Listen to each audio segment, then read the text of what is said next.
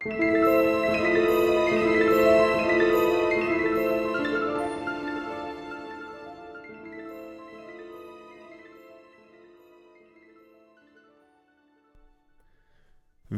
til Forlæst, podcasten, hvor vi lytter os tilbage i tiden på jagt efter de fortællinger, som stadig kan vækkes til live.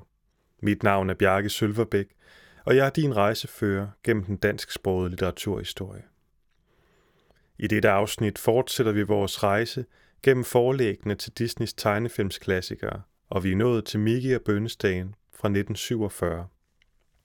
Hans og Bønnestagen er oprindeligt et engelsk folkeeventyr, hvis første nedskrevne udgave er fra 1734. Dog lader Joseph Jacobs omskrivning fra 1890 til at være tættere på den oprindelige mundtlige udgave, og desuden den udgave, som i dag er mest kendt.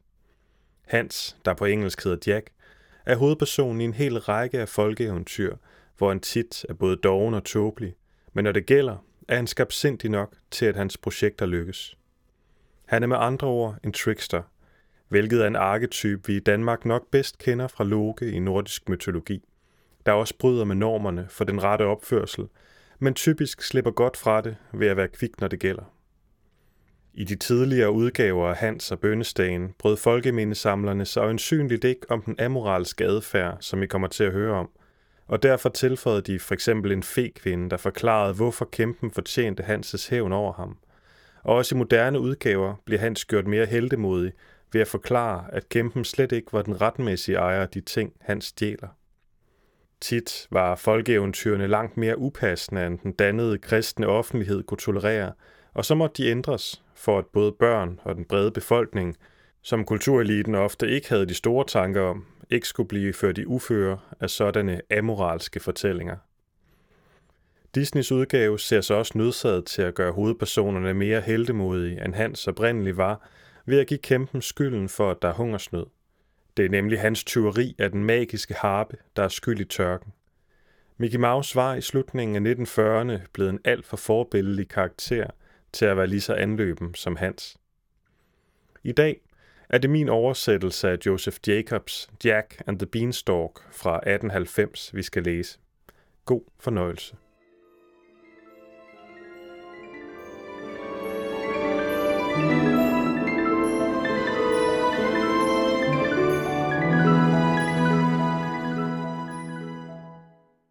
Der var engang en fattig enke, som havde en eneste søn ved navn Hans, og en ko, der hed Mælkevid.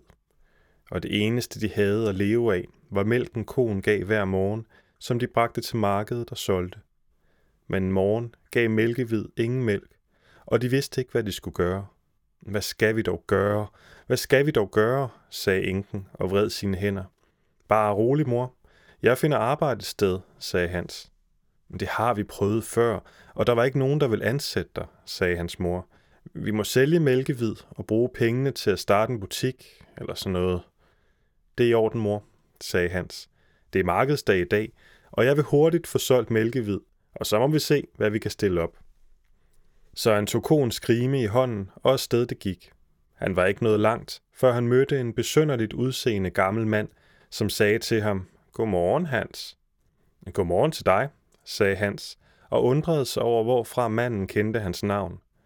Nå, Hans, hvor skal du så hen? sagde manden. Jeg er på vej til markedet for at sælge vores ko. Åh, du ligner en fyr, der kan sælge køer, sagde manden. Gav vide, om du kan tælle til fem bønder. To i hver hånd og en i din mund, siger Hans skabsindigt. Lige præcis, sagde manden. Og her er de, selveste bønderne, fortsatte han, og hæv nogle mærkelige bønder op af lommen. Da du er så kvik, siger han, har jeg ikke noget imod at bytte med dig, din ko, for disse bønder. Hold op, sagde Hans. Det kunne du vel nok tænke dig. Åh, men du ved ikke, hvad det er for nogle bønder, sagde manden.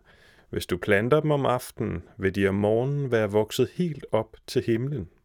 Virkelig, sagde Hans. Det siger du ikke. Jo, det er rigtigt. Og hvis det viser sig ikke at være det, kan du få din ko tilbage. Det er i orden, siger Hans, og rækker ham mælkehvid skrime og putter bønderne i lommen. Hans går hjem, og da han ikke var gået særlig langt, var det endnu ikke skumring, da han kom til sin dør. Er du allerede tilbage, Hans? sagde hans mor. Jeg kan se, at du ikke har mælkehvid med. Så du har altså solgt hende? Hvor meget fik du for hende? Du gætter det aldrig, mor, sagde Hans. Det siger du ikke, god dreng. Fem pund? 10?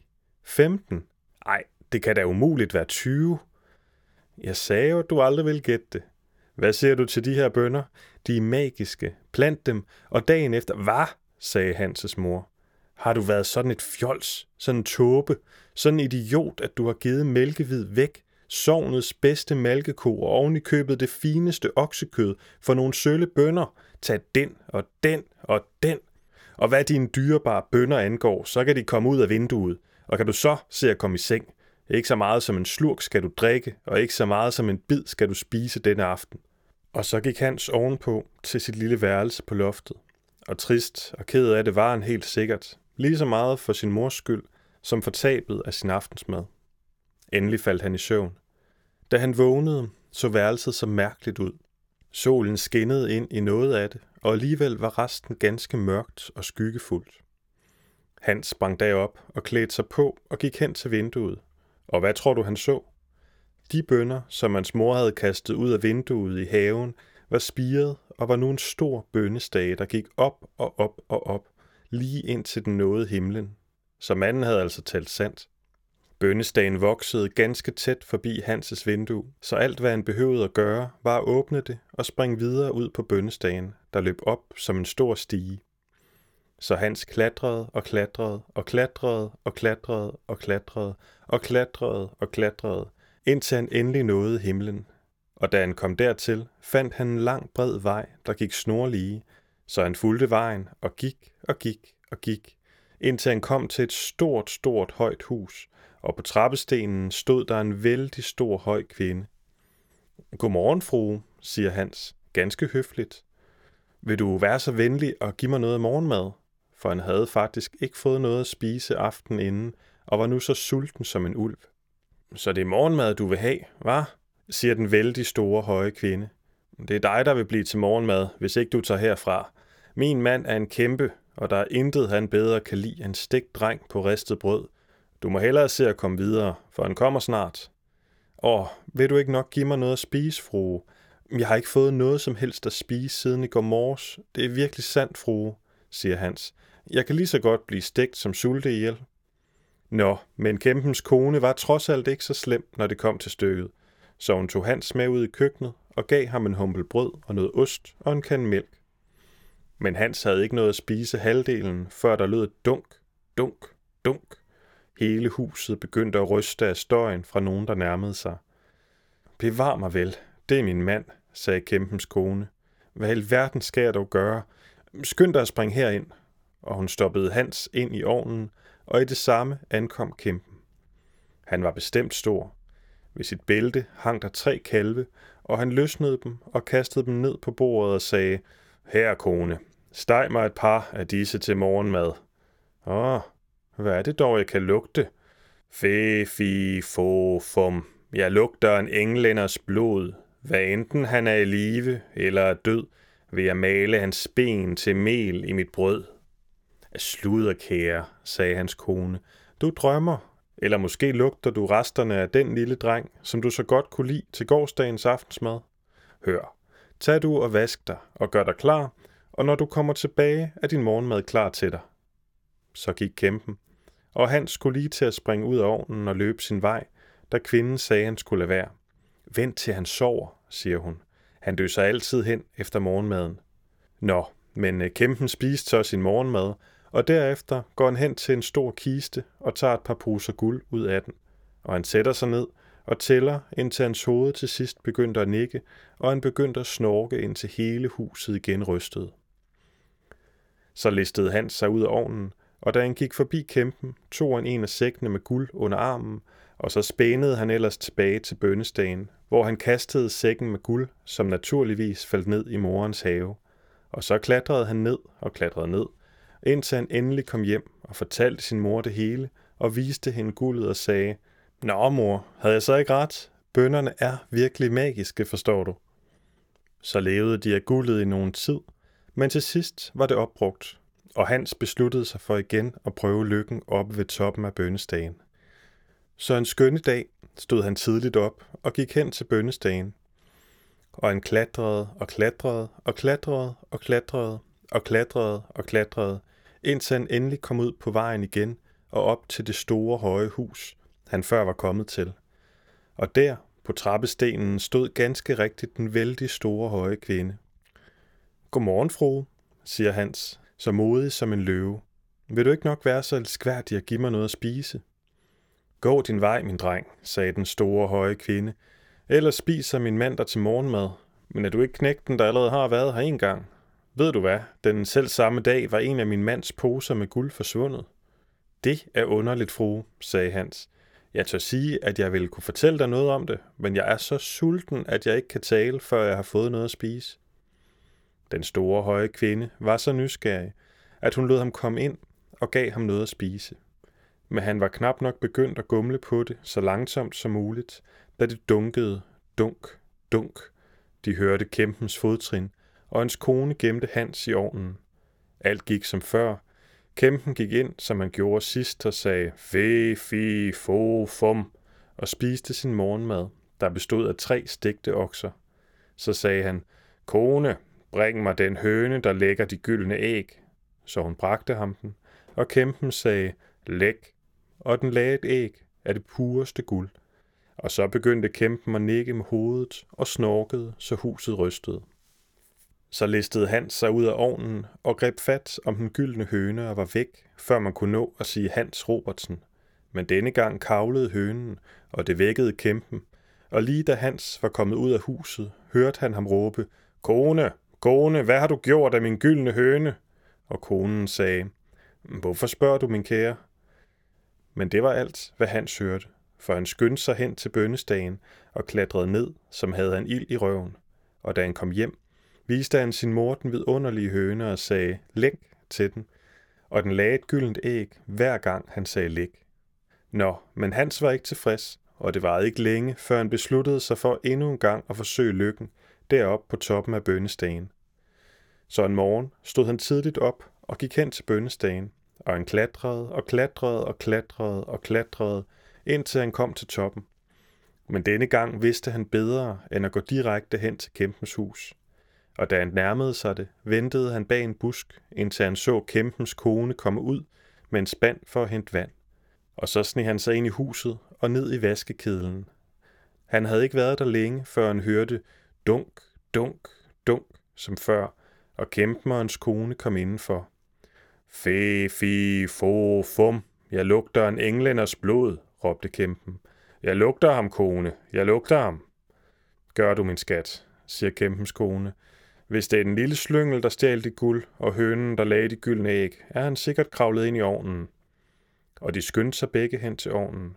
Men Hans var der heldigvis ikke, og kæmpens kone sagde, Nu ser du igen, fe, fi, fo, fum. Det er selvfølgelig bare den dreng, du fangede i går aftes, som jeg lige har stegt til din morgenmad.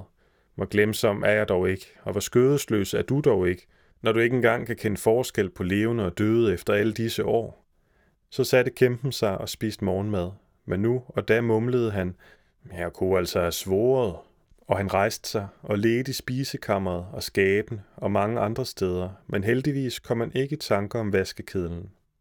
Efter morgenmaden var forbi, råbte kæmpen, Kone, kone, giv mig min gyldne harpe. Så kom hun med den og satte den på bordet foran ham. Så sagde han, syng, og den gyldne harpe sang overordentligt smukt. Og den fortsatte med at synge, indtil kæmpen var faldet i søvn og begyndte at snorke som torden. Så løftede Hans meget forsigtigt kedelåget af og kryb stille som en mus på hænder og knæ hen til bordet, hvor han kravlede op, greb fat i den gyldne harpe og sprang mod døren med den i hænderne.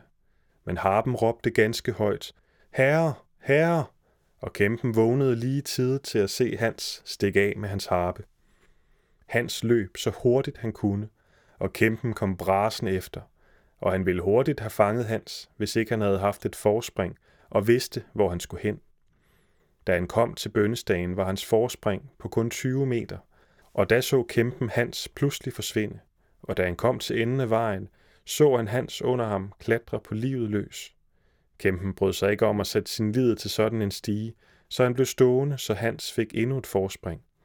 Men så råbte harpen, Herre, herre! og kæmpen svang sig ned på bønnestagen, som rystede under hans vægt. Hans klatrer ned, og kæmpen sætter efter ham. Hans var nu allerede klatret og klatret og klatret ned, til han næsten var hjemme.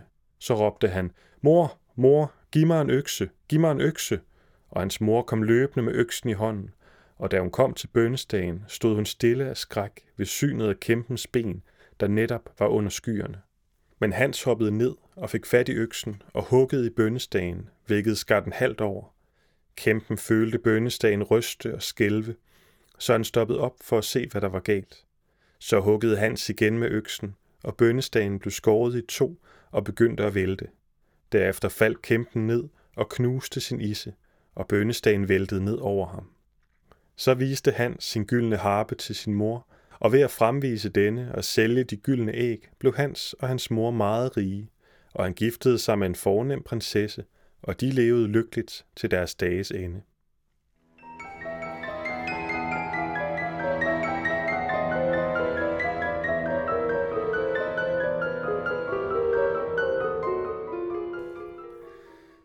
Tak fordi du lyttede til dette afsnit af Forlæst.